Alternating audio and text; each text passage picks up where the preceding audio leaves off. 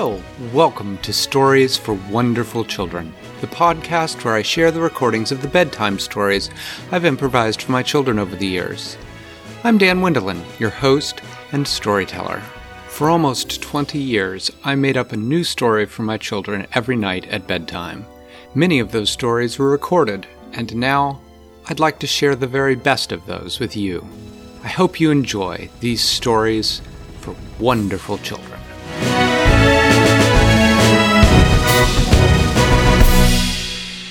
Tammy and her parents woke in the morning after the balloon had been flying all night in order to try to get away from the pirates, they found that they were out over the ocean.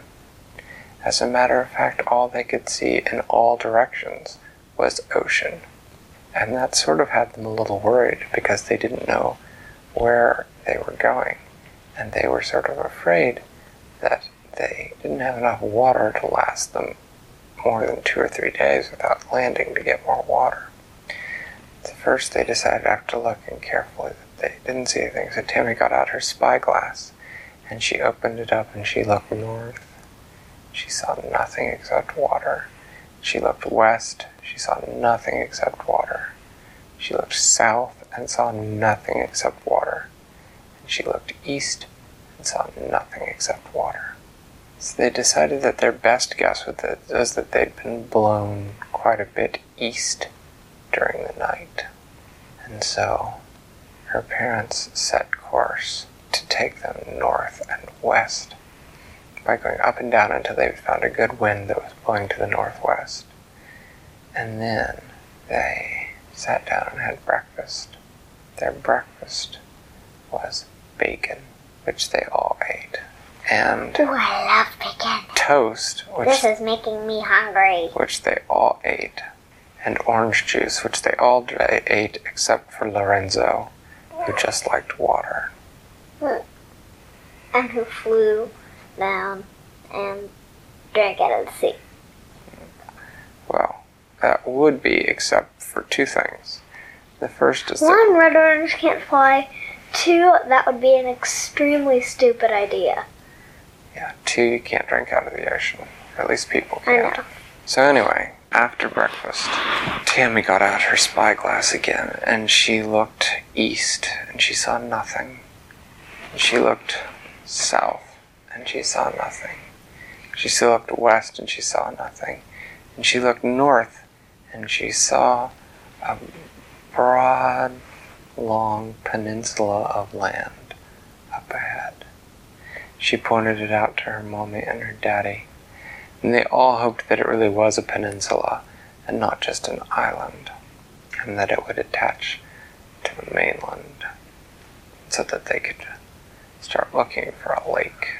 And So, and just in case anyone who's listening to the story is wondering, peninsula is spelled P E N I N S U L A. thank you very much, Ms. Superspeller. That is correct. Thank you. But anyway, they were very happy to see the peninsula, and so they sort of went up and down a little bit until they found a good north wind to blow them straight towards the peninsula.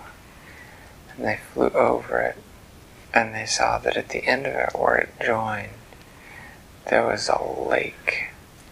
And the lake did not seem to go right up to the ocean, so they hoped that it was fresh water. So they landed and they tried it, and it tasted okay, so they boiled a bunch of it and took it. How do you boil water? Well, they had a little stove that they used to boil water. They had a stove in the balloon. They did. A little camping stove. Oh. But anyway, after they'd gotten water, they went fishing in the lake and they caught some fish Some- for their lunch. And then they took back off headed north. And they all spent some time looking at the map, trying to figure out where it was that They that they were. And finally, they found a peninsula that was about two thirds the way back home called La Peninsula de la Luga, which means the peninsula of the lake. And they figured that that must be where they were. So that, at that point, they were pretty happy because they were most of the way home. And they hadn't seen the pirates all day, which also made them very happy. They were going on when they suddenly heard a hissing sound and they looked up and they saw that a tear had developed in the balloon. And the balloon was starting to float downward, you know, sort of falling faster.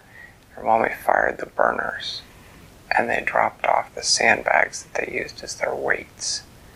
And that slowed the balloon's fall, but the balloon continued to go slowly down until they bump, bump, bump landed. They tied the balloon down, and then they had to let all the air out of the balloon. And her mommy got out the repair kit to repair the hole. While she was repairing the hole, it was Tammy's job to run and pick up the sandbags they had dropped. She, there were three of them. She took the first one.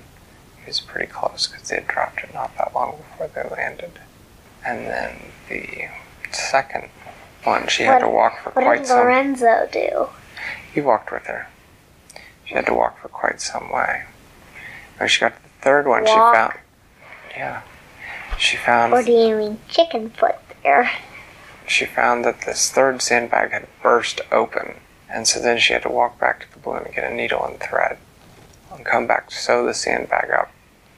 And then she and Lorenzo scooped as much of the sand as they could back into it, and then they sco- scooped some dirt and rocks and other things in there to get the bag completely full How does a bird scoop? with his beak. Ah, you mean he carried those things in his mouth? Just the small stones. Oh, I thought it was dirt. And then That on would the be extremely disgusting to put in your mouth. Yes. On the way back, Lorenzo wandered off doing some hunting, and he came back with two lizards in his beak. And when they got back to the balloon, which his mommy had almost fixed, he ate one, and he put the other one inside the mouth of the metal tin can Roadrunner statue, which What? A dead lizard in the mouth of the Roadrunner statue that he had hunted. And by the time they'd finished fixing the balloon, it was too late to go on. Tammy thought it was really odd that Lorenzo was giving a dead lizard to the statue.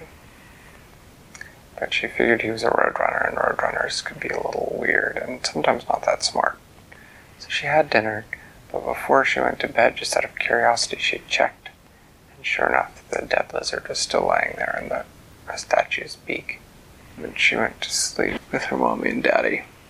When she woke up first thing in the morning, she again checked the Roadrunner statue, only to find that the lizard was gone. The statue ate the lizard, Mom. That's silly, said her mom. Statues can't eat. Lorenzo was probably just saving it for later there, and he ate it during the night. Yeah, said Tammy. Yeah, that's probably the explanation. But still, she vowed that she was going to keep a close eye on that weird little statue for the last part of her trip. Thanks for listening to Stories for Wonderful Children. I created today's story, but heckling and clever commentary were supplied by my children. The theme music was created by Brandon Thompson, and the logo was designed by Silas Wendelin. If you know someone who might enjoy the stories, please tell them about the show. Our website is storiesforwonderfulchildren.com, and preview snippets are posted to most social media. I'm Dan Wendelin, reminding you to tell someone you love a story.